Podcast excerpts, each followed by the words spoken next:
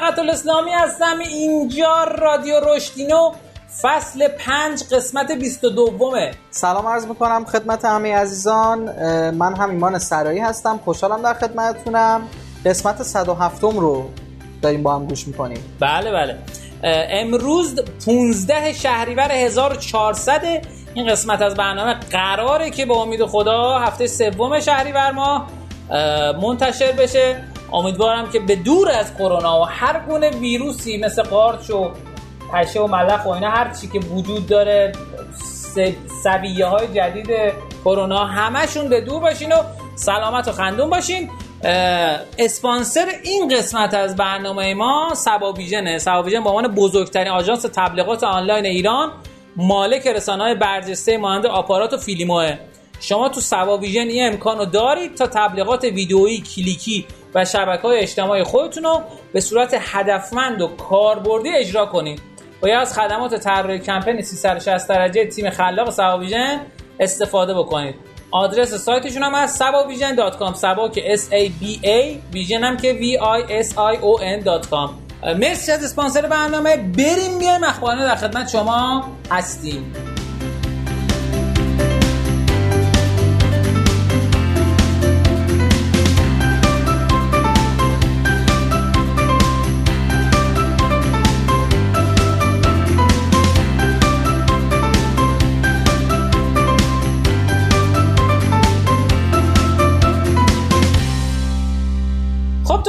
اخبار ما اخبار جدید کسب و کاری رو میگیم امیدوارم که شمایی که واسه اولین بار با ما همراه هستین براتون جذاب و جدید و هیجان انگیز باشه.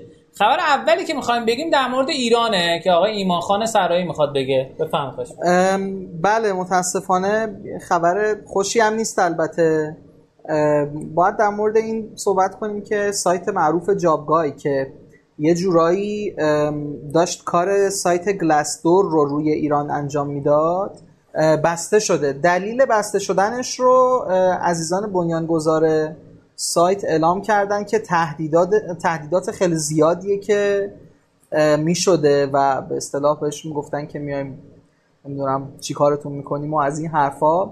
خب حالا یکم توضیح بدم که اصلا جابگای چیه. جابگای تجربه کار کردن توی شرکت ها رو با ما در میون می‌ذاره اما از زبان خود آدمایی که اونجا کار کردن. یعنی شما اگر میرید یه جا حتی مصاحبه می‌دید یا یه جا کار می‌کنید می‌تونید تجربتون رو توی اون سایت بنویسین و بگین که چه چیزهایی رو تجربه کنید اگه این تجربه خوبه می‌تونیم بنویسین. اگه بده بازم می‌تونیم بنویسین. خب این بعضی از شرکت ها رو عصبانی کرده بوده و باعث شده بوده که بنیانگذاراش رو تهدید بکنن. همین باعث شده که این سایت متاسفانه بسته بشه. به نظر من خیلی ناراحت کننده است خاطر اینکه یک منبع خیلی غنی از تجربیات واقعی توی شرکت هاست. می‌دونم که بعضی وقتا ممکنه پیش خودمون بگیم که خب حالا اگه هر کسی می‌تونه تجربهش رو شیر بکنه خب می‌تونه تجربه های به درد نخورم توش باشه.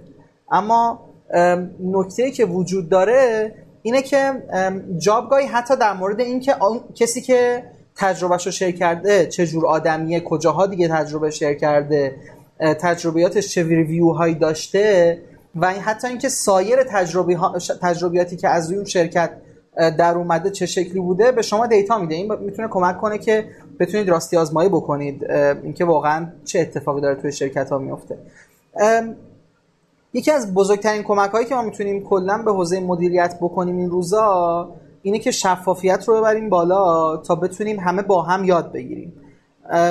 مطمئن به شرطیه که باور داشته باشیم که یادگیری چیز ارزشمندیه دیگه. امیدوارم که بچه های جابگای یه،, کاری بکنن یا نمی‌دونم یکی دیگه بیاد این پرچم رو دستش بگیره و این مسیر رو ادامه بده. ما خیلی خیلی در استقبال می‌کردیم از اینکه این جریان جابگاه ادامه پیدا کنه. من خودم خیلی سایتش دوست داشتم. حالا درست سایت شرکت ما نبود توی اون بررسی ها نمی‌دونم اگه مثلا در مورد شرکت ما هم بعد می‌گفتم منو همین حسو داشتم اینا. ولی به طور کل یکی از همکاران ما اومد گفت نمی‌دونم چیز شبیه این که آقا ما چجوری از جابگاه می‌تونیم شکایت کنیم؟ گفتم که برای چی می‌خواین شکایت کنیم؟ گفت آقا در مورد ما یکی اومده یه چیز اشتباهی نوشته. گفتم خب نظر خودش اومده گفته دیگه. گفت نه اشتباه آخه. ما هم درخواست دادیم بردا نوشته که به دلیل درخواست شرکت فلان این نظریه برداشته شده. من خب ازش شکایت کنم. گفتم خب آقا مگه نزده؟ گفتش که چرا زده؟ حتی آقا نبود خانم بودم. گفتش که اصلا اینم نمی‌خوام باشه که بر اساس نظر فلان. گفتم شما دیگه خیلی واقعا نوبر بهار هست. و ما کلا استقبال می‌کنیم از شفافیت امیدواریم که این پرچم رو یه شرکت دیگه هم بگیره. ما چون شرکت بزرگ من خودم یک از تفریحات یه مدت این بود که می‌رفتم شرکت ها رو میخوندم ببینم نظرات واقعی آدما چی بوده. چون آدما بدون درجه اسمشون می‌تونستن بیان تجربه خودشون رو منتقل بله. بکنن. و این اتفاق ارزشمندیه. تو گلستور داره سالیان سال میفته و شرکتش هم چیز نشده. در مردم ازش شکایت نکردن. تو چون تو ایران شفافیت نیست و کلا یکم مشکلات بزرگ ایران چه علاوه اقتصادی چه سیاسی چه اجتماعی چه فرهنگیمون عدم شفافیت متاسفانه ما مثلا بزرگترین جنجال ما می‌تونه رونمایی یه اتفاقی باشه خب؟ یعنی حتی اتفاق معمولا هم منفیه یعنی اتفاق حالا امیدواریم که سرحال باشن سازندگانش و دوباره به عرصه برگردن خبر دومی که می‌خوام خدمتتون بدم در مورد هپی میل اپ مکدونالد. یه اتفاق خیلی جذاب که در اصل شرکت مکدونالد اومده یک اپلیکیشنی درست کرده برای بچه ها به نام هپی میل اپ و در اصل خودش میگه که اومده اسباب بازیایی که قبلا می‌داد رو توی هپی میلاش جایگزین کرده با اپلیکیشن و فقط نه برای کسایی که میان توی رستوران از هپی میلاش می‌خرن حالا یا دلیوری استفاده می‌کنن بلکه برای همه. و جالبه من داشتم نصب این بازی رو می‌دیدم زده مثبت 5 میلیون نصب. و جالب اینه که مثلا تو ماه گذشته 100 هزار تا نصب گرفته. و این یعنی اوج نصبش داره اتفاق میفته و خیلی جالبه این برام که این نگاه خیلی می‌تونه نگاه درستی باشه. آقا نباید حتما کار بره من بیاد اینجا از من استفاده کنه. می‌تونم آقا با یک اپلیکیشن با یک game می‌تونم اسم اون یعنی با یک اپلیکیشن game خوب. ما تو قسمت گذشته اومدیم در مورد Louis Vuitton صحبت کردیم که یک game بسیار داغون یگیگی درست کرده بود که هیچ یادگیری نداشت. حالا درست الان. Happy Meal هم انقدر امتیازش بالا نیست یعنی سه و نیمه. و نظرات منفی هم در موردش هست. ولی سعی کرده یه چیز بهتری نسبت به لوی ویتون حالا حداقل درست کنه. یه مقدار قدیمی تره داستانش از لوی ویتون. امیدواریم که پیروز و موفق باشن. خب اخبار نوع ما الان تمام شد. بریم بیایم نکاتینو در خدمت شما هستیم.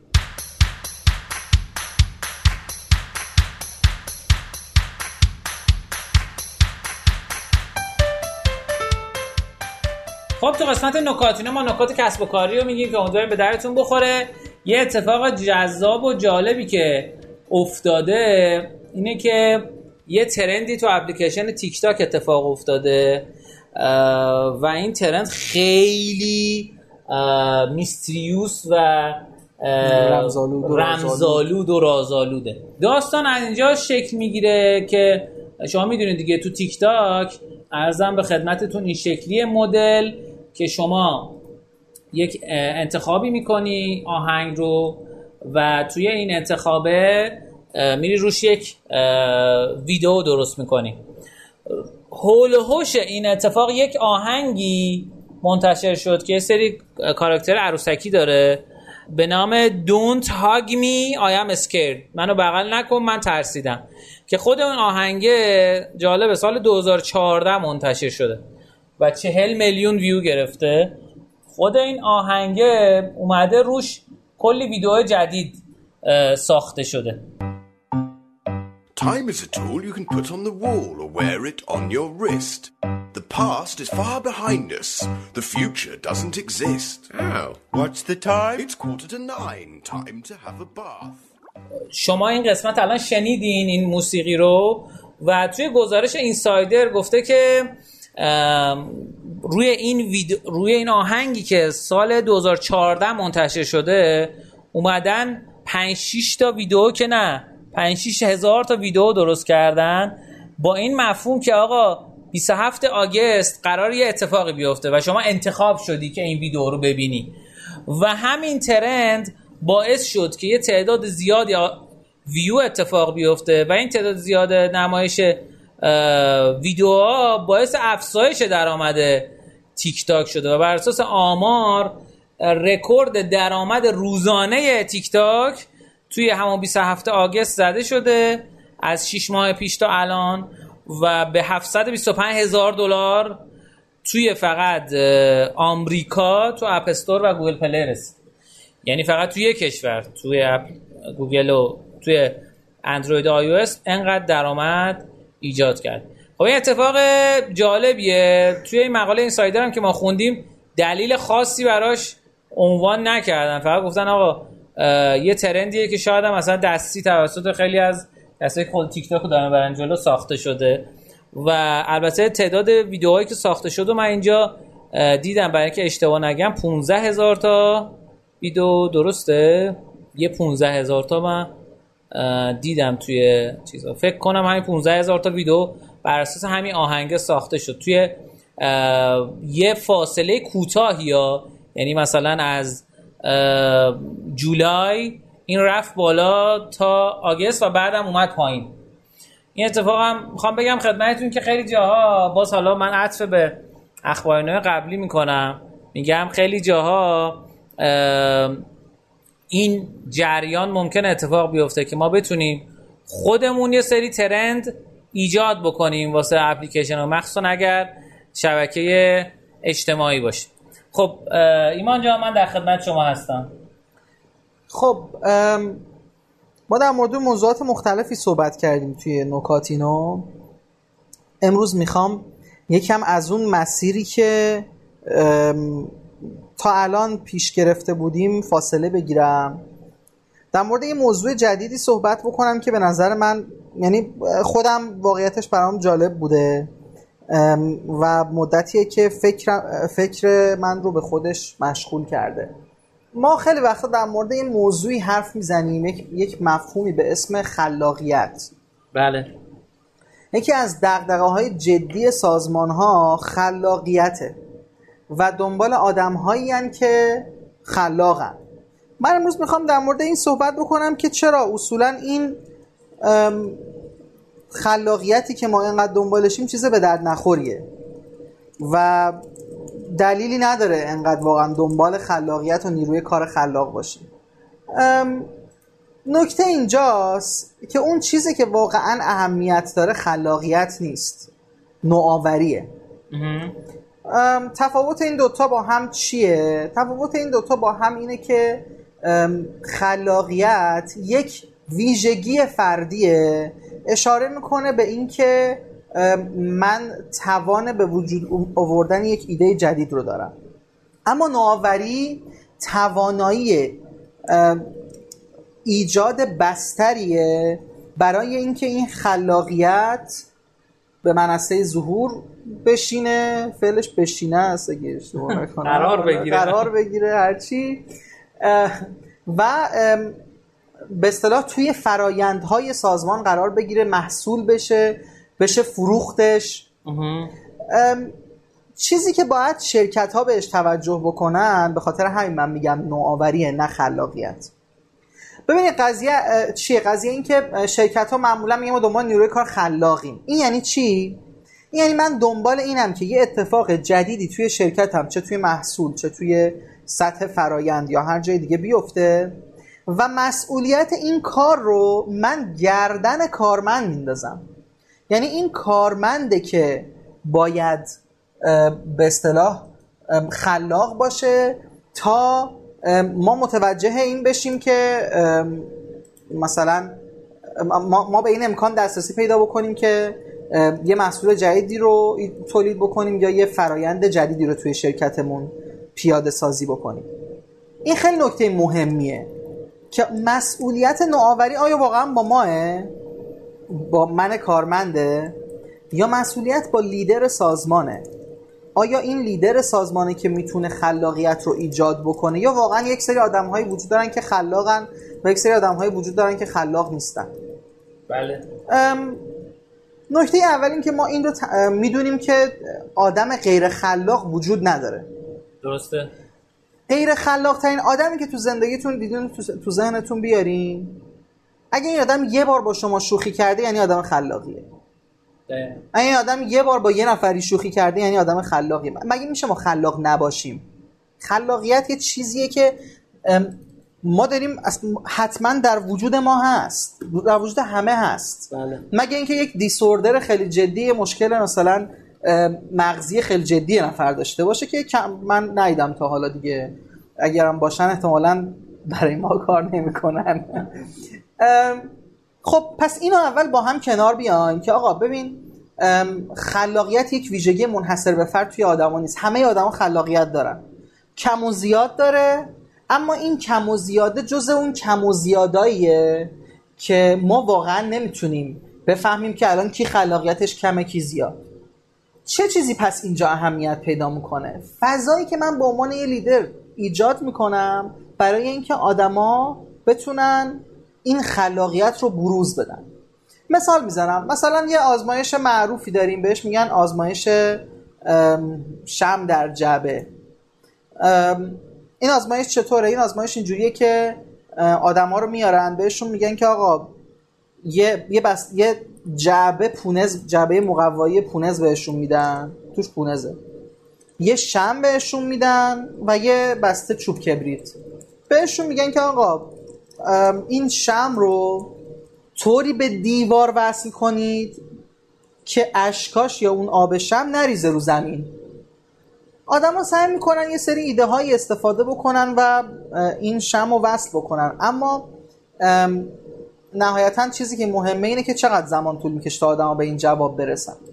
مثلا اگه فرض بگیریم عدد فرضی دارم میگم اما نسبت ها رو دارم سعی می‌کنم رعایت بکنم. مثلا اگه فرض بگیریم مثلا 8 دقیقه طول می‌کشه به طور میانگین که آدما این معما رو بتونن حل کنن تجربه نشون داده. یعنی تو این آزمایش نشون داده شده.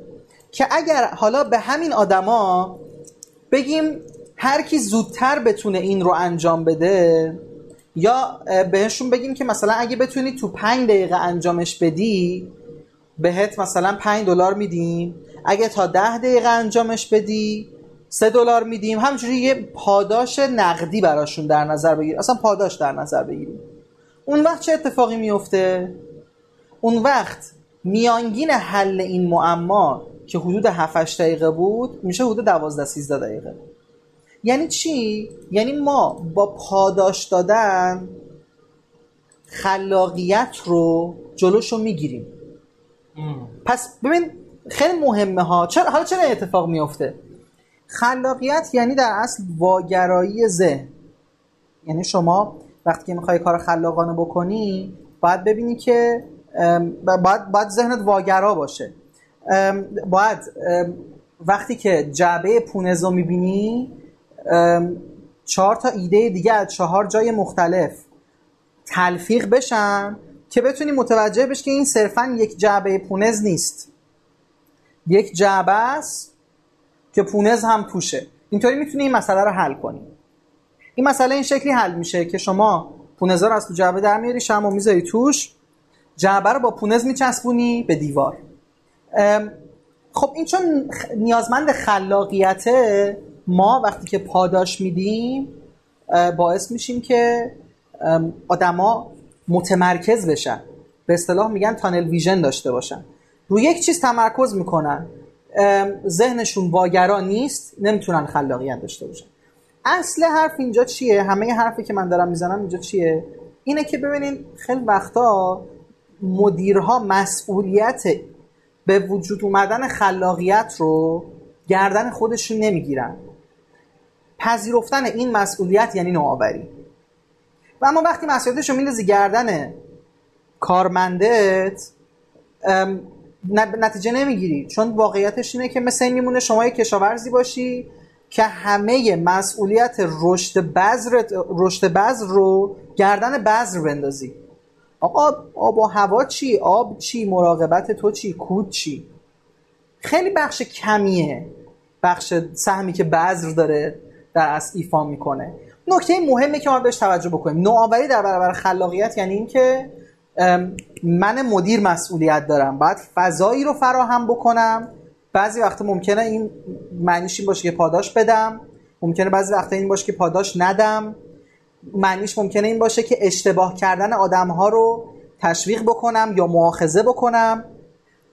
اینکه آدم ها رو تشویق بکنم به برقراری ارتباط یا جلو، جلوگیری بکنم از برقراری ارتباطشون امنیت روانی داشته باشم یا نداشته باشم همه اینا با هم یعنی اینکه آیا سازمان ما نوآوری داره یا نه. جلسه بعد می‌خوام احتمالا در مورد این صحبت بکنم که سازمان های نوآور چه شکلی دارن کار می‌کنن.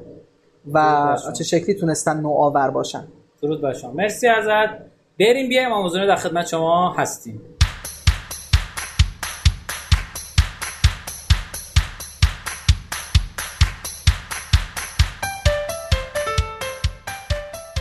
خب تو قسمت آموزینا ما محتوای دنباله داری رو میگیم که ما چون یه دور گفتیم ضبط کردیم و رفتیم و قسمت مهمش رو میگیم. یه قسمت گرفتیم بعد پرید. الان من می‌خوام فقط نکات امتحانیش خدمتتون بگم.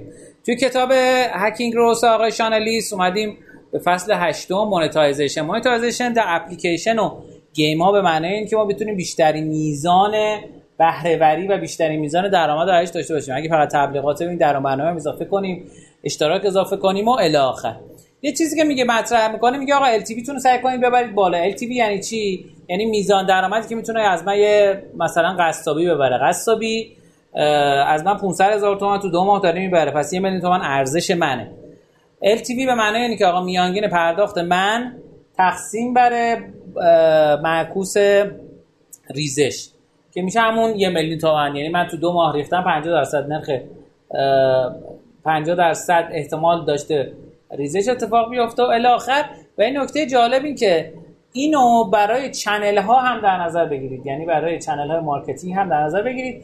یعنی مثلا اگر این قصابی آقای مستر تیستر اومده و آقای امیر فوردیویو امیر جباری این دوتا رو کنار هم بذاریم ببینیم آقا از کدومش من مشتری بیشتری گرفتم. میگه آقا من تبلیغات پشت هم دارم میرم نمی‌دونم. خب فاصله انقدر بذارین که بتونیم بفهمیم. آقا من نمی‌دونم مشتری جدید یا قدیمیه. خب از می‌تونی بفهمی. چون اگه قبلا خرید داشته باشه می‌تونی بفهمی که جدید قدیمی. خب این قسمت تمام. ما در خدمت آقای ایمان سرایی عزیز هستیم با بحث تفاوت اینکه چرا منابع انسانی مرده و people management زنده است. بله منابع انسانی مرده و دیگه ازش استفاده نمیشه مخصوصا توسط شرکت هایی که نوآورن بله. و شرکت هایی که مثل گوگل و پیکسار و اینا میشناسیمشون. دلیلش ساده است به خاطر اینکه ما باید ببینیم اصلا چی شد که ما گفتیم منابع انسانی.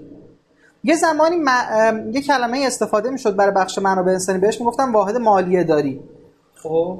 تو ایران خارج از ایران بهش می‌گفتن استافینگ زمانی که منابع انسانی صرفا استافینگ بود یعنی آدما رو برمیداریم می‌ذاریم تو جاشون. تمام.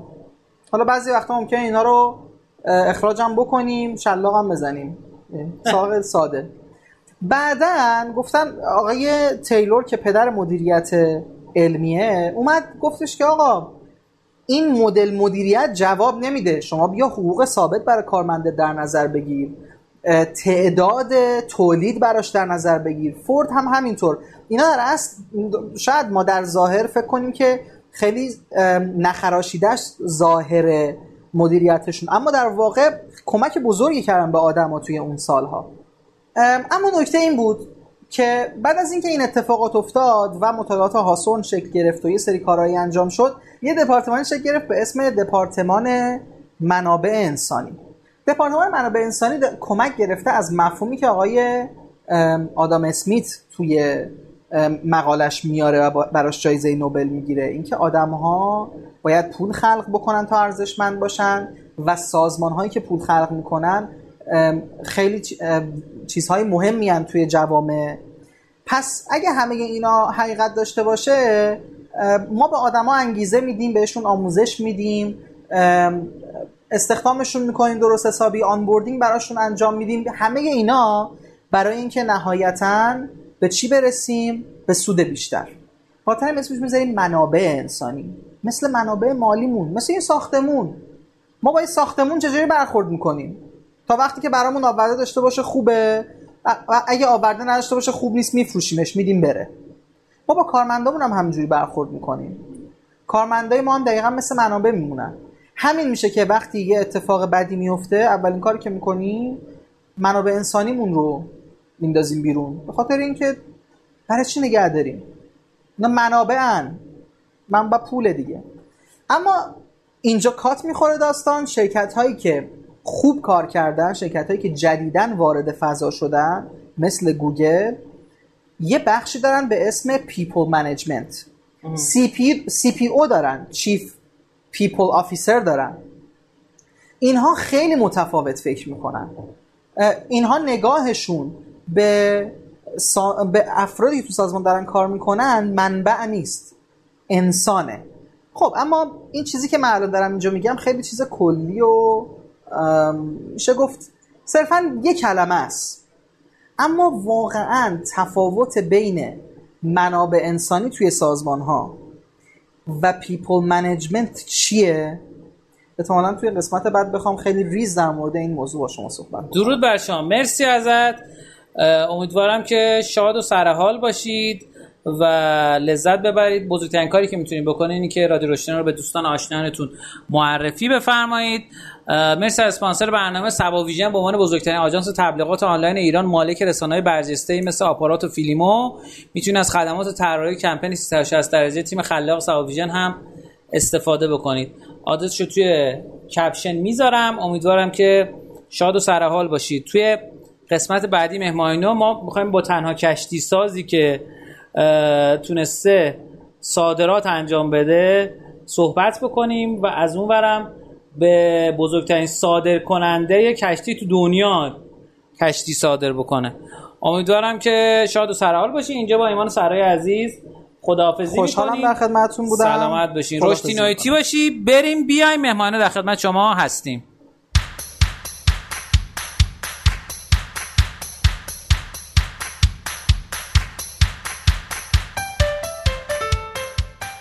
خب تو این قسمت برنامه ما در خدمت یک مهمان عزیز و گرانقدر هستیم که لطف کردن و مهمان ما شدن.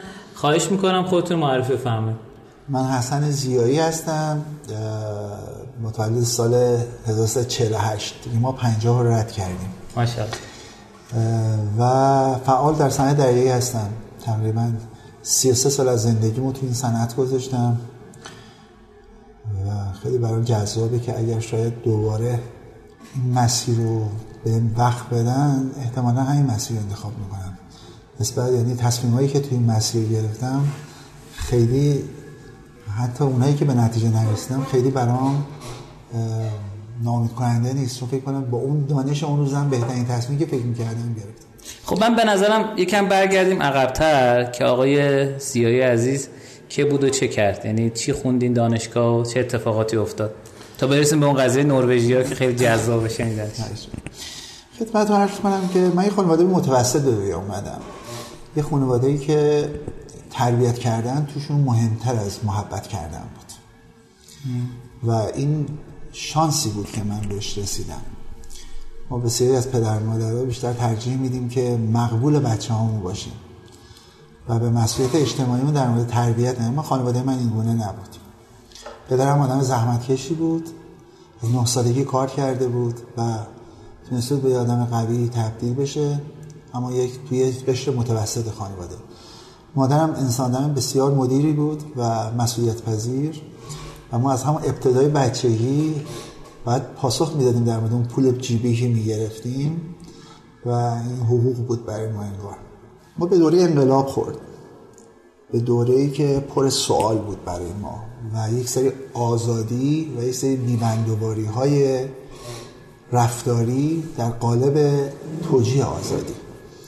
و این باعث می شد که ما دلیل برای بینظم بودن داشته باشیم. اما اون تربیت یه مدار کمکمون کرد این وسط من یادم جنگ بود و ما قرار بود که دانشگاه قبول بشیم و اگه قرار نبود دانشگاه بریم باید جنگ می‌رفتیم. و جنگ موزل بود. خیلی می‌رفتن و بر نمیگشتن و خانواده نگران بودن. من یادمه که من زیاد درس نمیخوندم اما بیشتر من بازیکن تیم ملی بودم هندبال و بعد شلوغ بودم شر بودم به قول معروف برای خانوادم و خیلی خانواده من درگیر من بود و خیلی هم نگران من بودن. فکر می‌کردن که به سامانه اجتماعی که ما امروز فکر می‌کنن بعضیا امروز خیلی نابسامانه. من میگم نه اون روز خیلی نابسامان بود. ما نه آینده ای داشتیم نه زیر ساختی بود برای پیش حسه آیندهمون و هیچ کس نمی‌دونست چی میشه. و اما امروز می‌دونیم چی شدیم. پس ما می‌بینیم که محیط برای ما رو به راه نکشید. ما محیط رو بالاخره توش یه سمت خودمون رو پیدا کرد. من خواستم دانشگاه قبول شم رشته ریاضی خونده بودم. دانش پدرم خواهی تاکید داشت که تو کار کن درس نخون اگر نمی‌خوای. چون موفق بود تو کار کردنش. اما من می‌خواستم درس بخونم. من رفتم و نمی‌خواستم پدرم پول بگیرم. برای همین ما 18 سال فکر می‌کردیم بعد از 18 سال نباید از پدر پول گرفت من دانشگاه رتبه اون موقع فکر کنم 4000 آوردم اما چون هنوز اعلامی مادرم می‌گفت بعد بری سربازی تو بری. رفتم دفترچه بگیرم. روزی که دفترچه رو گرفتم ایران قطعنامه رو پذیرفت. و من دانشگاه اون موقع 14 تا اولویت من دانشگاه دریایی رو انتخاب کردم. نه به خاطر اینکه آدم دریایی بودم. بلکه به خاطر کسی که راهی دیگه داشت. نمی‌خواستم از پدرم پول بگیرم می‌خواستم مهندسی برق بخونم و برای همین مجبورشم بورسم برای اینکه خرج تحصیلم و, و امکاناتم ما یکی دیگه بدم این کلیت بود که من وارد دریایی شدم. لباسای قشنگی میپوشیدن نیروی دریایی جذاب بود. آدماشون هم آدمای خاصی بودن. و این خودش یه انگیزه بود برای جوانی که در دوره اختناقی که اون موقع از عقاید وجود داشت و کسی غیر از عقاید جارایج حق نداشت. عقاید یک انگیزه بود برای من که وارد شدم. من به دانشگاه دریایی رفتم. تو اون دانشگاه اصلا شبیه دانشگاهی نبود که تخیلم بود. روز اول که رفتم گفتم ما تر باید بزنیم. و من گفتم من خب مهندس شم. من بعد فهمیدم که مهندسی اونها نوع دیگه که امروز پشیمون نیستم البته.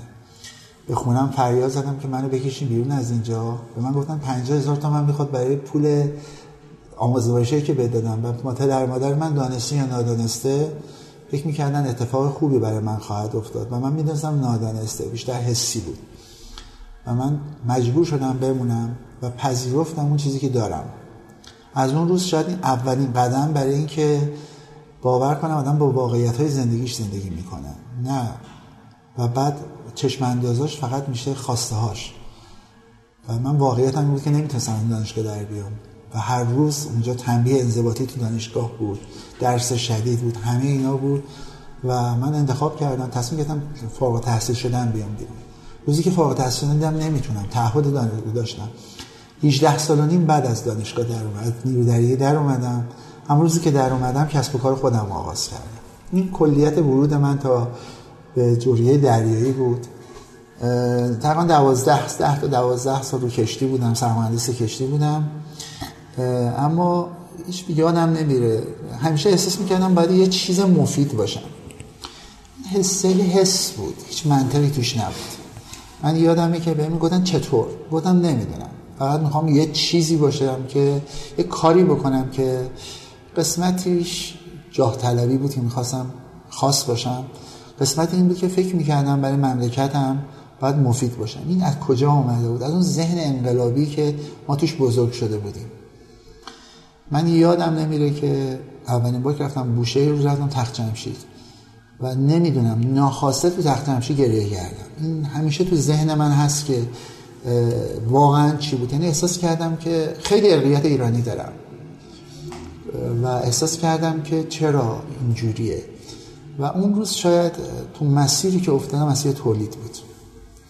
اما خب به واسطه اینکه اصولا با تعریف از خونه کمک گرفتن وجود نداشت من سعی کردم که اول یه شرکتی رو زدم در اینی که نیوی بودم یه شرکتی رو زدم و بعد از اون کشتی تعمیر می‌کردم با دانستهای کمم. تو این مدت کار ما مهارتیه کار ما علمی نیست یعنی علم بستر کار ماست و ما بر اساس این علم مهارت های خاص پیدا می‌کنیم و اون مهارت ها پول در میاریم. همه جای دنیا اینجوریه. من برای اینکه مهارت رو بزنم خیلی تلاش کردم. بعضیش حالا شما گفتی جذاب بود. یکیش مثلا اینکه دست کارآموزیه. من باور کردم که چیزایی که خوندم جواب مسئولیت هایی که ازم می‌خواد توی محیط کارم نمیده. یادم رفتم رو ناو بودم رفتم کارخانجات نیودایی بوشه بهشون گفتم که می‌خوام بیام اینجا اگه بشه بعد از ظهر کارآموزی کنم. کار کنم نگفتم کارآموزی. اینا گفتن نمیشه. بدیم چرا؟ گفت تو افسری. گفتم خب من چیزی نمی‌خوام. گفت بنویس چیزی نمی‌خوای. من منو کاغذ نوشتم که بابت بعد از ظهرام هیچی از شما نمی‌خوام. منو آخر با کراهت فرستادم به کارگاه الکترونیک که اونجا رادار باز می‌کردن. اونجا پر بود از تکنیسیانای با تجربه. کسایی امریکا انگلستان درس خونده بودن و خبره بودن. من دیدم با لباس سفید رفته بودم. من لباس سفید و درجه طلایی و ریش شیشتیق و عینک ریبن و موقع که رفتم اونجا هم افسره بودم. احساس کردم اینا منو نمی‌خوان. فرداش لباس کار پوشیدم در جامعه در آوردم و اینها برای اینکه نمی‌خواستن فکر می‌کردن اصلا این آدم نمی‌خواستن به یاد بدن. به هر دلیلی کلیدی بودن. می‌خواستن نباید کسی دیگه اطلاعاتشون نگیره. هر علتی داشت نمی‌خواستن.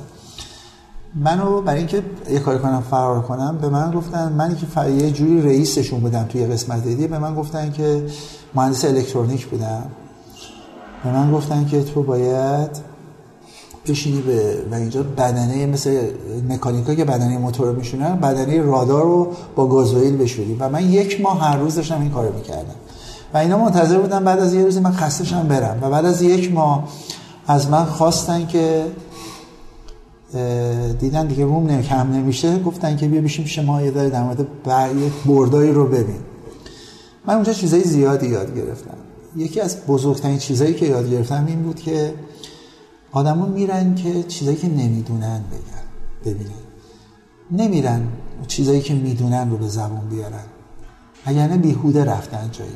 اما تو داده ستد داده ها این بدبستون این گرفتن ها بعضی وقتا باید خرج کنه از دانشش من یه درس بزرگ تو اونجا گرفتم و خیلی به دردم خورد. همین نتیجهش همین صحبت بود که به شما گفتم. یادم یه ویو گاید مسیر عبور برای رادار بود از اون تولید کننده انباش تا آنتن من تو دانشگاه توی متنی خونده بودیم که نباید یه اتصالی رو مثلا فلان کار کرد. این دوستی که اونجا سرپرست بود به من گفت اون کاری که نباید می‌کردم گفت انجام بده. گفتش که روی ویو گاید نباید سانباده بکشی. من گفتم باید بکشیم. می‌دونستیم باید بکشیم. یه نگاه به من کرد. گفت مهم نیست علتش. من علل علمی رو گفتم. گفت باشه. گفتم خب گفتش که دیگه کاری نداریم باید می‌تونی بری اون قسمت جای دیگه کار کنی من نگاه کردم چرا؟ من که گفتم؟ و من فهمیدم که باید بیشتر گوش کردن رو یاد می‌گرفتم و بعضی وقتا حرف زدن های بیجا جلوی حرکت آدم می‌گیره. نهایتا اون باعث شد که من مهارت هایی پیدا کردم و از دوستانم یه جمله به من چند وقت پیش به من گفته بود برام گفتش که تو چطور می‌تونی از هر چیزی که می‌بینی استفاده کنی؟ واقعا شاید علتش اینه که من وارد هر بحثی می‌شدم برای این نگاه می‌کردم که یه روزی ازش استفاده کنم. نه اینکه صرفا یه چالش لحظه‌ای منطقی رو دنبال کنم. و این دید باعث شد که تو کشتی کار کردن من بین صدها نفری که شاید تو کشتی کار می‌کردن من علت خیلی از ماجراها رو می‌دیدم و منتج شد به اینکه من یه تجهیزات ساز در کشور بشم که شاید الان تنها تجهیزات ساز بخش خصوصی صنعت ایران هستم یا باعث شد نگاه من نسبت به طراحی سیستما عوض بشه. چرا که تمام شاخص ها رو بر اساس اون چیزی که داشت اتفاق میافتاد دیدم چالش ها رو دیدم و یه نگاه جدید داد به من از این ماجرا. این مهارت ها باعث شد من شروع کردم بعد از بحث دریا نوردیم رفتم سراغ تعمیرات کشتی. فکر می‌کنم هلوهوش چهار سال فقط تعمیر کشتی می‌کردم اتفاق جالبی افتاد واسه تو هم بوشهری شرکت زده بودیم بله شرکت زدم شما دریا ستیزان همزمان. اما به کسی هم نگفته بودم. پدر و مادرم رو کرده بودم مدیر عامل و سرمایه گذار. خودمون داشتیم کار می‌کرد این نکته خیلی جالبی یادم اومد. یه آقای نقش داشت اونجا. یه افسر قدیمی بود که از نیودهی در اومد. آقای خباس من همیشه ازش یاد می‌کنم. هیچ به من کار نمی‌داد. من یادم 25 هزار تومن حقوق می‌گرفتم. مجبور شدم یه جایی بیرون بگیرم که 27 هزار تومن کرایش بود. و من هیچ کاری نداشتم. من خیلی از شهرها واقعیت کمترین غذا رو می‌خورد. کشتی غذا میخوردم که نه خونه نخورم. یا پیاده می‌رفتم که با ماشین نرم برای اینکه پول نمی‌برم هیچ ویوی جزی خواستن نداشتم. فرهنگی هم به نام هدف گذاری و اینها به مثال سیستماتیک نبود. صرفا به عنوان ایده. یادم اولین بار که رفتم این آقا ما رو صدا کردم بودم یکی دوستان گفت می‌خوای معرفیت کنم به یه نفر تو صدراش یه کار بهت بده. من با لباس نظامی رفتم اونجا دیدم که موقع صدر کجا میشه؟ صدر صنایع ایران. صنایع بغل نیرو چسبیده به هم بود. موقع نهارشون بود دیدم قلیونی کشیدن و دارن می‌کشن و غذاشون خوردن. من رفتم مثل رسمی وایسادم جلوش و این گفت خب چیه؟ گفت آقای نگفت تو بشین من گفت شما کی هستی؟ گفتم از ای هستم و می‌خوام یه کاری برقیتون انجام بدم. گفت خب بش نشستم و گفت قلیون بکش. گفتم من قلیون نه من نمی‌کشم. گفت این تریاک که نیست که قلیون بکش. من یه لحظه نگاه کردم دیدم باید یه تصمیم بگیرم که یا تو اینا باشم یا نباشم. من قلیون اونجا تنباکو برازجونی می‌ذارم یه سه وحشتناکیه. آره. من یه پک زدم فقط شانس آوردم پشتم به دیوار بود. من دیدم این جمع میرن جلو میان الان. سرتون گیج گیج گیج. اما اینا منو به عنوان کسی که می‌خواد به من گفت که برو چراغای این کشتی و مهندسی. گفتم آره. گفت برو چراغای این کشتی عوض کن. یه جورایی برای کلاس ما خوردم. پایین پایین بود. من گفتم باشه. رفتم و لباسم عوض کردم و رفتم بالا. نپرسیدم چقدر نپرسیدم چی. انجام تو رفتم و آوردم گفتم چراغ اینه گفت اگه بخوای کار کنی چقدر هزینه داره؟ این خرید قطعات. برو قطعاتش رو در بیار. من روزی که داشتم می‌رفتم تب کردم. از استرس؟ نه اصلا مریض شدم. مریض بودی. و تبی 40 درجه. اما اگه نمی‌رفتم اون کار رو از دست می‌دادم. من یادم رفتم شیراز با اتوبوس موقعی که برگشتم سه روز خوابیدم اما نتیجه رو دادم بهشون. تا پایان پروژه‌ای که اینا پروژه رو دادم به من من هیچ قیمتی ندادم. فقط می‌خواستم کار کنم. چون احساس می‌کردم اگه کار نکنم هیچ هویتی به عنوان کننده کار ندارم پایان کار به من گفتش که قیمت های انقدر بزن. خودش گفت. من حتی نپرسیدم چرا. گفت چقدر خرج کردی؟ گفتم 10 تومن بذار گفت بزن 13 تومن گفتم باشه 13 تومن گفت این امضا کن. امضا کردم. گفت این 3 تومن حقت به هم داد. و من فهمیدم که اگه مشتری بهم کار نده من هیچی نیستم. شاید اونجا فهمیدم که چقدر جایگاه مشتری برام مهمه. دقیقا. و این جایگاه نهادینه شد تربیتی که از خانواده‌ام گرفته بودم. ما تقریبا همیشه تابستونا رو کار می‌کردیم. پدر من اعتقاد به کار کردن به فهم خودش ما رو تربیت می‌کرد و ما مخالف بودیم. اما اون تربیت که مهمتر از علاقه اون ما به اون بود یا ابراز علاقه اون به ما بود باعث شد که با این حس با این حس مشتری رو مهم دونستن باعث میشه که یه نگاهی تو ذهن من به وجود بیاد که چطور راه توسعه رو بده نکته خیلی مهمی بود شاید تو این فراینده من که من عجله نداشتم. من و پنج سالی هیچی نداشتم. هیچ من یه پراید قسطی خریده بودم خونه پدرم بودم کارگاهی که زده بودم اجاره بود و به سختی حقوق بچه ها رو می‌دادم. داشتم اعتبار میخریدم داشتم تجربه می‌کردم تا اینکه زونا گرفتم. او و نمی‌دونستم زوناست. دیدم نصف بدنم سر میشه. فکر کردم دارم میمیرم. یه دختر داشتم موقع. دختر بزرگم. هیچ وقت یادم نمیره. گفتم الان که دارم میمیرم هیچ چی نذاشتم برای این جز اصلا وجدانم راحت شد. بعد رفتم دکتر گفتن زوناست. و بعد تصمیم گرفتم از اون روز بلند شدم دیگه کسب و کار رو به سمت درآمدزایی برم.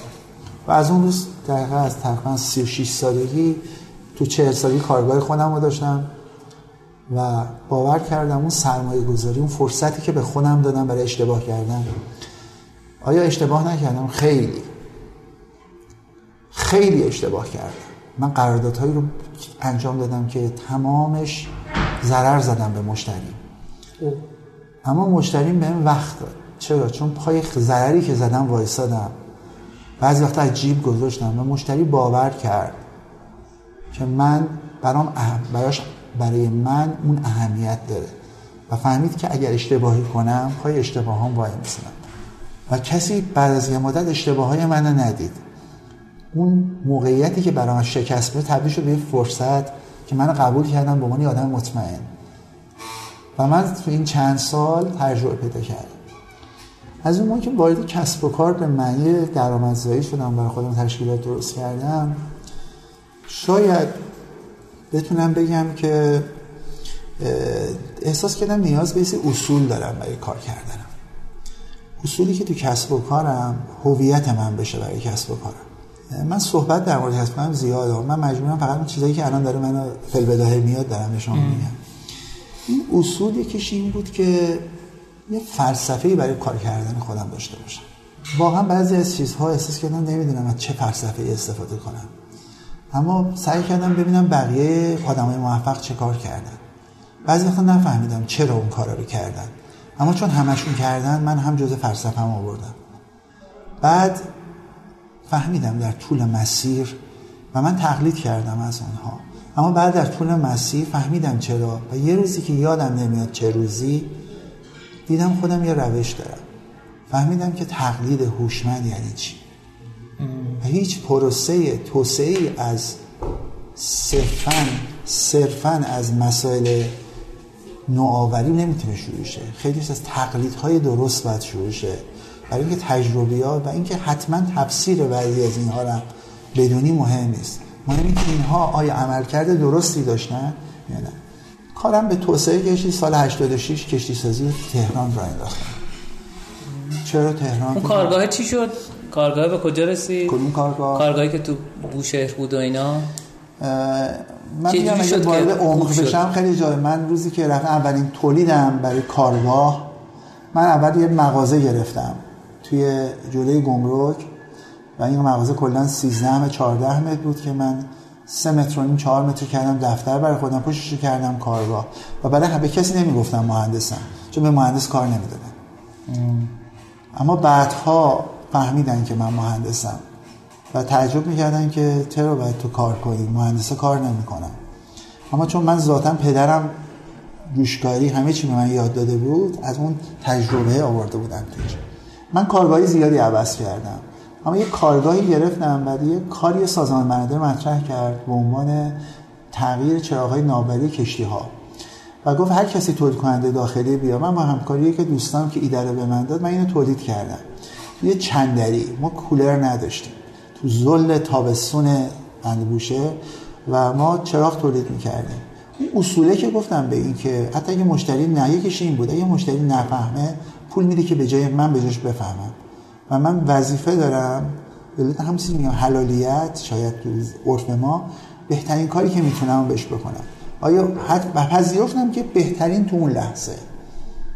همیشه کاری که بعدها ازم پرسیدن کار قبل چطور بود مطمئن بودم کافی نبود. چون اون روز با روز قبلم فرق کرده بودم و توقعاتم از کار بیشتر. من چارده هزار چراغ ساختم تو اون با بچه های رئیس سازمان, سازمان من از سازمان انداختن بیرون. به علت اینکه گفتن یه جوونک اومده و یه چراغ خیلی افتضاحی دستم برده بودم و سوالایی کردن که من نمی‌تونستم پاسخ بدم. فقط ادعا داشتم که باید انجام بشه. بهم گفتم برو بیرون. گفتم شما نمی‌تونی اینو بگی؟ گفت نمی‌تونم. حراست بندازش بیرون. من که داد بیداد کردم وقتی از در رفتم بیرون نمیستم نفس بکشم. یه آقای صدا کرد منو به آقای گفتن آقای زیایی شما اینجا صدا کردی؟ گفتم گفت مدیر کل کارت داره. رفتم یه آقایی بود. نمی‌تونستم نفس بکشم. اصلا از اینکه من تحقیر شده بودم تو اونجا به من گفتش که یه آب خور. من نمی‌دونستم واقعا چی کار باید بکنم. عصبانی فکر کنید. شخصیت یه افسر غرور یه افسر توانمندی که تو خودم احساس می‌کنم یک فنی و یه جوون که زده بودنش به هر عنوانی. من صدا کرد و گفتش که آقای قادری هر جا هست پس انشالله همیشه سلامت باشه. به من گفتش که این چیزی که ساختی بر اساس کدوم کنوانسیونه کدوم قانونه؟ گفتم که خب من یادم دریایی هم گفت می‌دونم دریایی هستی. بر اساس چه قانونی؟ نمی‌دونستم. به من گفتش که استانداردهای نصب کشتی ها رو از چراغ از کدوم کشتی ها بر از کدوم قانون مجموعه برمیارن نمی‌دونستم. گفت این چراغایی که داری چقدر لوکسشه؟ نمی‌دونستم. بهش گفت می‌دونی چرا انداختنت بیرون؟ گفتم چرا؟ گفت چون اینا رو نمی‌دونستی. و می‌تونستم بندازنت بیرون. برو هر موقع یاد گرفتی بیا اینجا پیش من. خشم من تبدیل به خجالت شد. یادم نمیاد رفتم کنار سازمانی کتاب فروشی بود. تمام قوانین که خریدم. وقتی که خوندم فهمیدم چه چراغ مسخره‌ای درست کردم. چراغ عوض شد و اومدم یعنی اون 14000 تا ریختین دور؟ نه قبل از 14 آه، قبل از 14. یه تقریبا مثلا 200 تا درست کرده بودم. و اون تبدیل شد به چراغ به نام سیاه که آ که من رفتم اونو درست کردم بردم فروختم تبدیل شد به یه چراغ جدیدتر و رقبای من چون فقط می‌خواستن بفروشن اونها از اونها رو از میدان دور کردم و من تن... 14 هزار تا چراغ فروختم و توی اون وسط اون فروش به علت اینکه بازی اقتصادی بلد نبودم زدنم باز. نه به خاطر کیفیتم به خاطر اینکه مسائل سیاسی رعایت نکرده بودم. و خیلی جالب بود. چیکار کردین یعنی؟ یه نفر از همکارای من رو به حق یا ناحق قضاوتش نمی‌کنم مورد سوال قرار دادن. هیچ رگ بکش به کار من نداشت. اما چون به من ربطش دادن من اون کار منو از طرف بالا جلوشو گرفتن. به همه اعلام کردن محصولاتش رو باید برگردونی. و من تلاش زیاد کردم. و گفتن نمیشه. مردم بدبین شده بودن. من موندم که دوستای خوبی داشتم توی بناده اونها جلو اونا وایسادن من تو اون موقع به جای اینکه برم داد بکشم رفتم یه محصول بهتر تولید کردم. و راه این یاد گرفتم اون محصولا رو ازشون بگیرم تبدیلش کنم به اون محصول بهتر با همون قیمت دوباره بهشون بدم. و رفتم سازمان اونجا سیاسی کاری یاد گرفتم. رفتم چهره یه آدم نابود شده رو به خودم گرفتم. و اون آدمی که منو شکست داده بود و انداخته بود بیرون گفتم می‌خواستی اینو ببینی؟ ببین. داغون شدم. نذار جوونیم هدر بره. این جملات رو گفتم. آقای سرمدی زاده. هر جاست باز خدا نگرش داره. چون اونم به چیزایی به من یاد داد. نگاه کرد شکست رو دید. من شکست نخورده بودم. اما شکست رو دید. یاد گرفتم که سیاست قسمتی از تجارته. گفت اینو برات می‌کنم که فقط دیگه این خپولات در بیاد. من رفتم. به همه گفتم ده تا یک ماه دیگه من همه چراغایی با کیفیت بالاتر بهتون میدم. هیچ کس هم پول نمی‌خواد بده. اون چراغا برگشت. تغییرش به چراغای جدید و بعد بقیه سهم بازار رو گرفتم. و زنده موندم. بعد از اون محصولات دیگه دادم. و خوب شد. من چراغامو که میفروختم حاضر نبودن تو ویترین مغازه ها بذارن. علتش چی بود؟ ایرانی بود. ما هیچ چیز ایرانی نداشتیم. پولشو نمی‌گفتم کی بهم بدید. میفروختن. بعضی وقتا بعضی نمی‌دادن پولشو. اما من تولید کننده بدون تولید که وجود نداره. من مجبور بودم این ریسکو بکنم. اما امروز می‌تونم بگم که ما یه برندیم. یه برندیم که ای نیستیم. چرا ای نیستیم؟ در شاید مصرف کننده های ما ای نمی‌خرن اما ای نیستیم. اما یه سطحی داریم. بی پلاسیم. میگن بهتر از چینیه. مشابه اروپای شرقیه. زمخته اما کاراست. یعنی ما اندازه‌گیری شدیم از ذهن مشتریانم تبدیل به برند شدیم. یعنی اونها می‌شناسن ما رو با یک سری خصوصیت. های مثبت پاسخگویی سطح کیفی مشخص قیمت قابل رقابتی. با یه چیزی میگه ارزش هایی به ما دادن و ما رو به شکل یه چارچوبی به ما برندی در اومدن این برند حالا برند درجه یک دو سه اصلا مهم نیست. مهمی که ما شناسایی شدیم. بعد از اون بود که به فکر کشتی افتادم. کشتی کامل بسازم. کشتی کامل بسازم. من خیلی از کشتی سازی ایران کار کرده بودم. خیلی زیاد. من کشتی بزرگی رو تم... نصب تمام تجهیزاتش به عهده گرفته بودم. آخرین کاری که کردم یادمه بارج 15 هزار تونی بود. 132 متر طولش بود.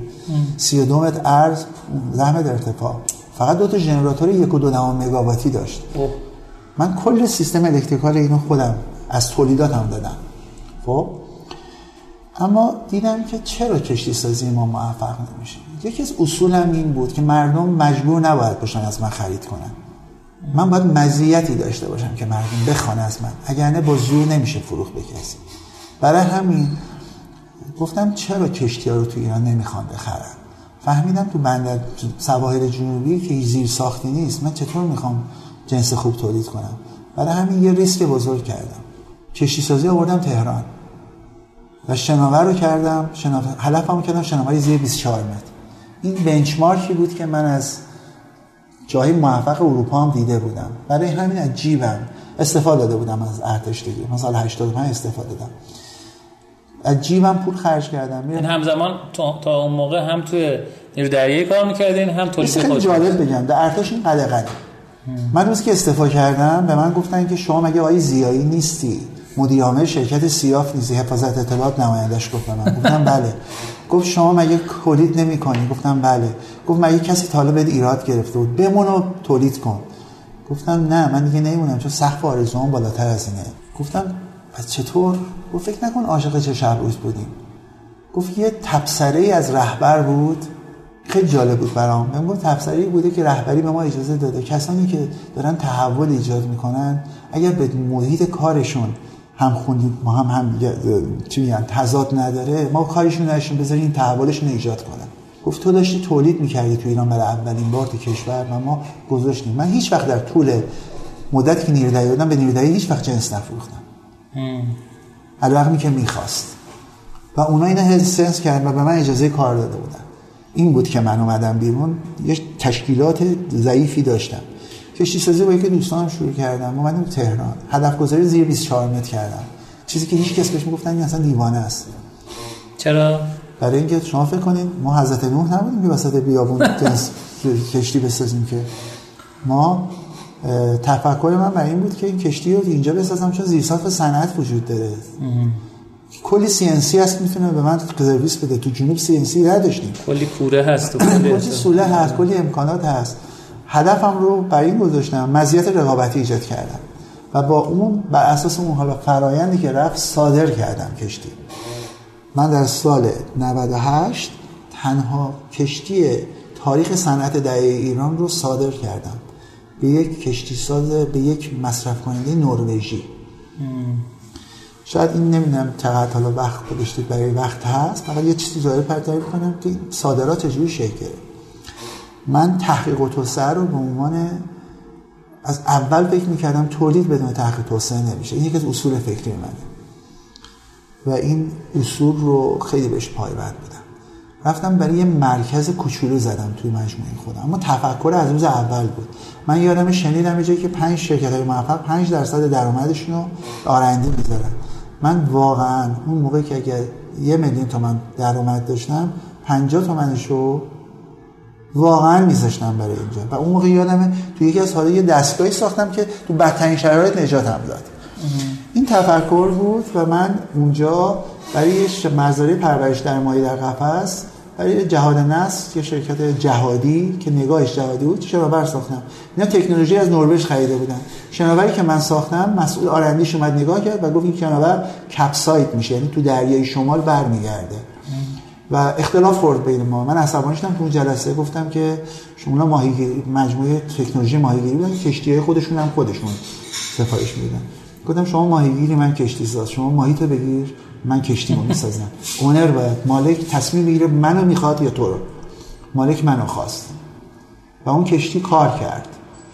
یک سال بعد یک روز دیدم نماینده شرکت نروژی زنگ زد به من. گفت می‌خوام میام کارخونهتون. من مثل اون تفکر ایرانی گفتم اومد پدرش رو در میارم. گفتم فیلم های شناور آماده کنید بهش بفهم بفهمم اون که گفتی چپ می‌کنه چی شد. وقتی که وقتی که اومدم اونجا تا اومدم بهش بگم گفت میشه این فلش رو بذارید پشت دستگاهتون؟ من گذاشتم پشت دستگاه. دیدم تمام یک سال داشت محصول من رصد می‌کرد. فیلمایی داشت که من نداشتم. و من گفت می‌تونی از این شناور برای ما توی این منطقه بسازی. و اون منجر شد به اینکه من چهار فرمند شناور ساختم. از که هر دفعه هم ارتقا دادم. حتی تحت نظارت اونها ساختم. و برای محصول یکی از پروژه های بزرگ اونا توی قطر ساختم. و این کلیت در مورد کشتی که امروز هستم اینجا. قدم بعدیم یه آکادمی شد. برای اینکه احساس کردم که مملکت ما به آدم نیاز داره. به فکر نیاز داره. نه به سازنده. من فوقش در آینده می‌تونم 20 کشتی دیگه بسازم. اگر تو این آکادمی من میام تجربیاتمو در اختیار دیگران بذارم 100 تا آدم تربیت کنیم. این 100 تا آدم احتمالاً هر کدوم دو تا کشتی بسازن. 200 تا کشتی خواهد ساخت. این تفکر رو تغییر بدیم. شاید کسب و کارمون. خیلی برام مهمه که پایان این حرکت من بعد از امروز باشه فردا باشه ده سال دیگه باشه. وقتی میمیرم حس خوب برام باشه. که وقتی هم برگردم به عقب بگم در طول این سالها موثر بودم و تاثیرم رو ببینم. من تجربه از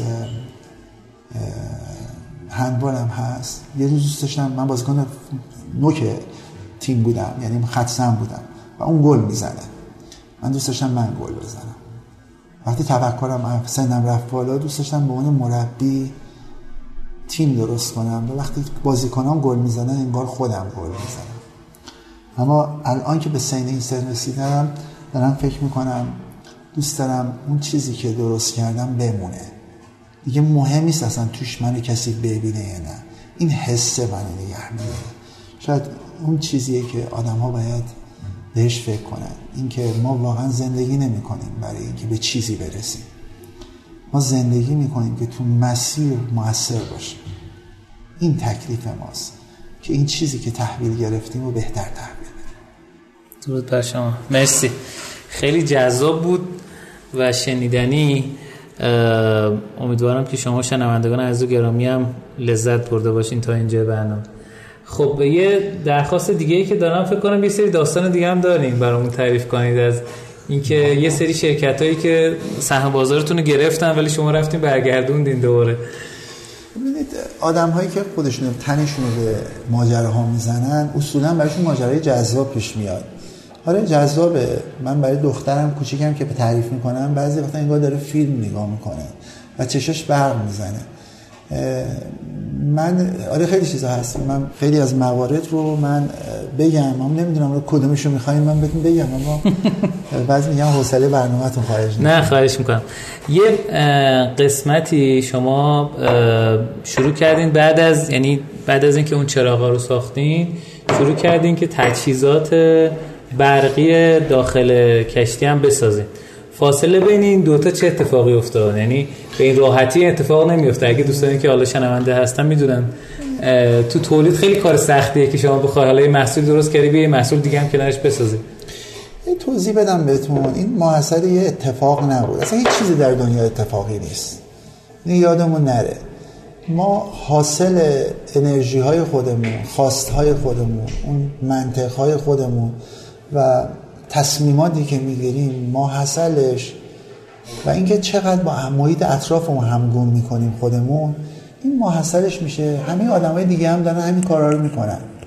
و این براینده همه نیروها میشه پیشروی ما یا پسروی من یادم اون موقعی کشتی چراغ می ساختم خیلی خوشحال بودم که دولت مجبور کرده مردم از من بخرن. پول برکت نداشت. واقعیت بود. مردم با تیب خاطر نمیخریدن یه روز من بودم سطح شناوران بوشه یه آقای گفتش اومد گفت من چرا باید چراغ بخرم؟ گفتش که باید بخری.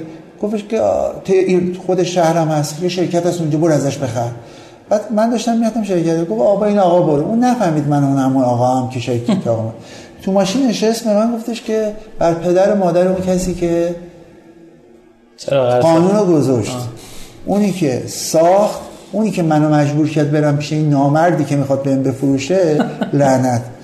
گفتم حالا آقا یه خود پایین تر برو. گفت نه همون که گفتم. دیدم اگه من معرفی نکنم یه چیزی میگه که دیگه جمع نمیشه. گفتم آقا من واقعا با راضی نیستم شما بخری. من همون آدمم. وقتی فروختم بهش تصمیم گرفتم با جبر به مردم پول نجیز نفروشم. و از اون روز احساس کردم باید مزیتی داشته باشم. من اکثر موضوعاتی که فروختم نیازش رو تو مشتریم به واقعیت مشخص کردم و اون رو مجاب کردم که باید نیازت رفع کنی و در راستای اون نیاز براش ساختم. من هیچ وقت به کسی کاغذ نفروختم. هیچ وقت برای مشاورم پول نگرفتم. من همه تواناییمو تو محصولاتم به مشتری می‌دادم. این باوری به مشتریم داد که بعدها کمکم کرد که قبولم کرد و منو به یه برند کوچیکی تعریفی کرد. یه توضیح بدم در مورد این که شما بودین چطور وارد محصولات دیگه شدی. من همه چی می ساختم به شما گفتم چی می‌خوای؟ می‌گفت حلقه نجات. می‌گفتم حلقه نجات نه. چی می‌خوای؟ تابلو برق تابلو برق میساختم. روز دیدم هیچ چی نمیشم. من رفتم بنچمارک کردم دیدم شرکت های دیگه خارجی چی کار می‌کنن؟ دیدم عده زیاد شرکت موفق یه چیزی رو می‌سازن. حتی خیلی هم با هم قیافش فرق نمی‌کنه. مثلا شرکت ویسکای آلمان دوزه آلمان کوکتونگ کره همه یه محصول میساختن. گفتم یعنی انقدر این چهار تا محصول چجوری خرج اینا رو میده؟ اون یادتونه در مورد اون تقلید صحیح صحبت کردم. نفهمیدم چرا. ریسک کردم و دیگه هیچ محصولی غیر از سیستم روشنایی نساختم. حتی وقتی بهم می‌گفتم بازارش خوبه. تمرکزمو کردم که این شبیه اوناشم. محصولاتم تیپ شبیه اونا بشه. یک دفعه دیدم تعداد محصولاتم اومد پایین. اما تیراژ فروشم رفت بالا. یعنی چرا اتفاق افتاد؟ دلایل مشخص شد. فهمیدم مردم منو به عنوان متخصص نگاه کردن. نگفتن اینه. کسی که میگه همه کار می‌کنم اون من هیچ کار نمی‌کنه. و اونا باور کردن من یه متخصص توی این حوزم دیدم اون اتفاق اون تقلید هوشمنده که درست انتخاب شده بود بعدش شروع کرد به یک به خلاقیت نوآوری رسید. اون واحد آرندی من کارش این شد که محصول طراحی کنه. کارش این شد که نیازهای مردم به سنج حتی اگه خودشون نمی‌فهمن اون نیازها رو. نیازها رو بهشون برسونه و اونها رو مجاب کنه که ما می‌تونیم نیاز تو رو رفع کنیم. با این استایل محصولات هم اضافه شد. درود بر شما. خیلی جذاب و شنیدنی بود. مرسی از شما که زمانتون رو در اختیار ما گذاشتید و خیلی جذاب و شنیدنی بود. امیدوارم که شنوندگان رادیو هم لذت برده باشن. ما رو تو شبکه های اجتماعی دنبال کنید و به دوستانتون معرفی کنید. شاید به درد اونا هم بخوره. به عنوان سخن آخر اگر نکته دارید بفهمید من نگرانی نسبت به نسل جدید میگم. من می‌خوام بهشون یه نکته بگم. همه آدم ها منحصر به فردن و هیچ کس نمی‌تونه همیشه در توجیهات خودشون به می‌رسن که شرایط ما با بقیه فرق می‌کنه. چیزی که شما باید بدونید خوندن تاریخه و بدونید که آدمایی که روبروی شما نشستن یک شبه اینجوری نشدن و بپذیرید شرایطشون در بعضی موارد به مراتب سختتر از شما بوده و اونا باور کردن که فقط باید برن باید انجام بدن باید بشه. من امروز از یه حس ناامیدی تو مردم جوانامون دارم می‌بینم این حس رو و نگرانم می‌کنه. نگرانم می‌کنه که یادمون نره که این کشور مال ماست. مسئولیم در قبال خودمون تنها نیستیم. ما یه انسان اجتماعی یک انسان یک موجود اجتماعی. اجتماع ما تعلق داره به ما. اسمش ایرانه. همونجوری که افغانستان با همه مشکلاتش افغانن و اونها میگن اونجا جای ماست کشور ماست.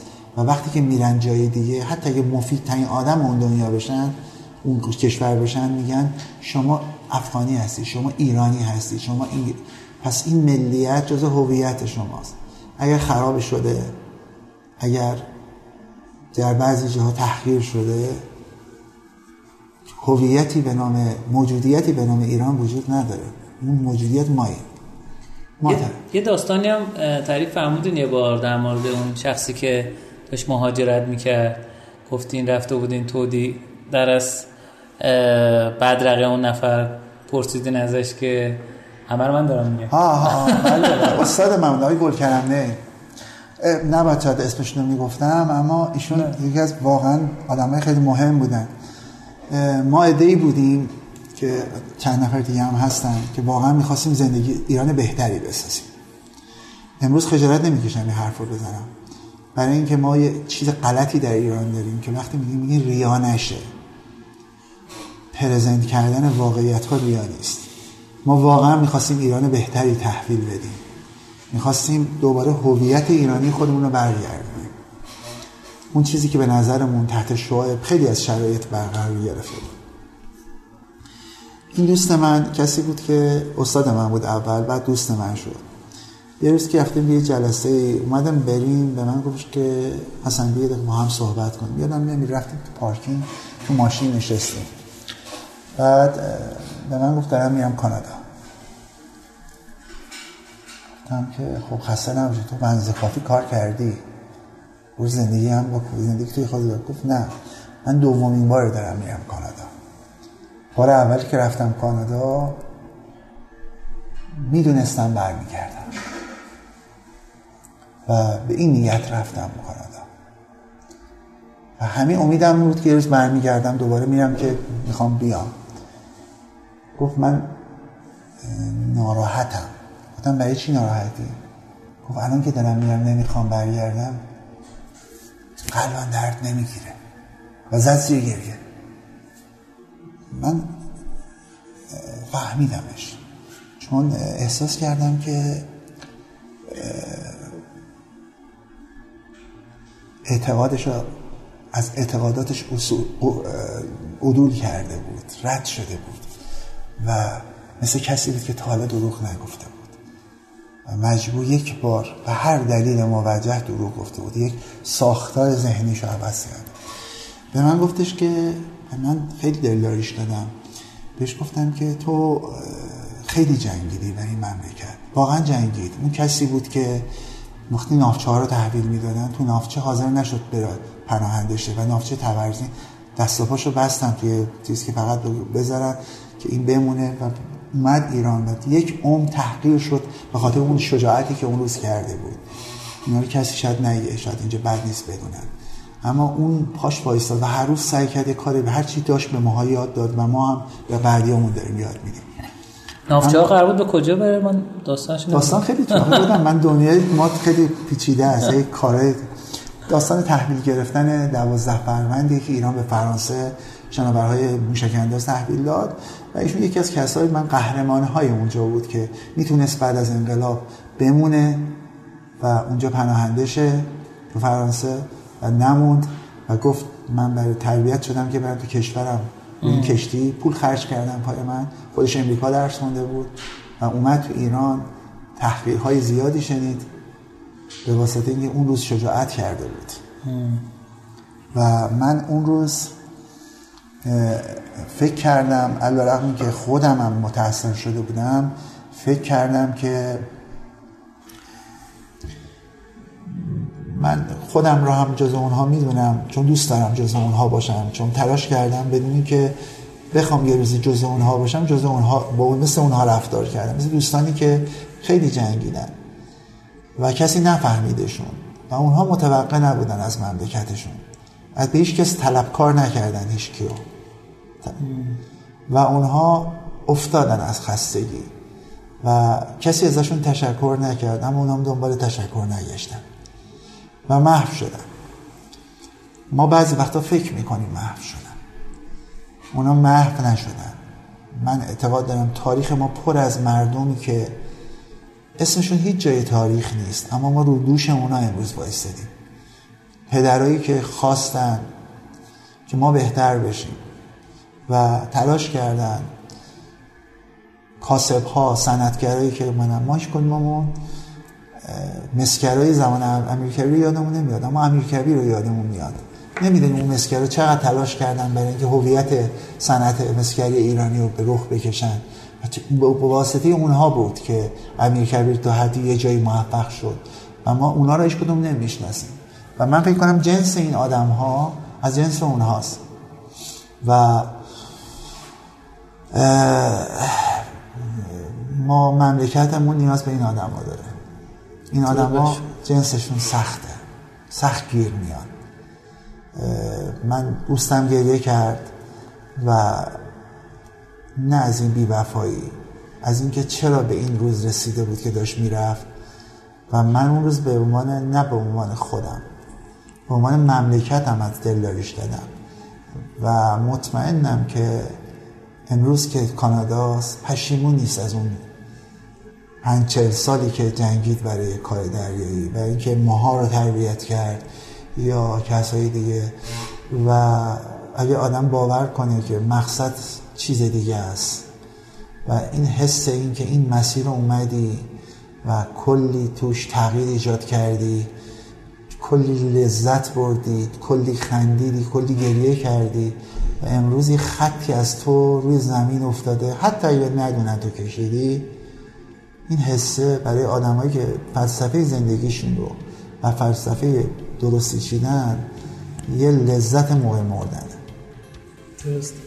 درود بر شما. مرسی. واقعا جذاب و شنیدنی بود. مرسی از شما شنوندگان عزیز و گرامی که تا این قسمت برنامه با ما همراه بودیم من دلم نمی اومد که صحبت جناب دکتر زیای قطع کنم و امیدوارم که شما هم با من لذت برده باشید. خب من اینجا برنامه رو به پایان میرسونم. امیدوارم که پر رشد و پروزی باشید. خدا نگهدار.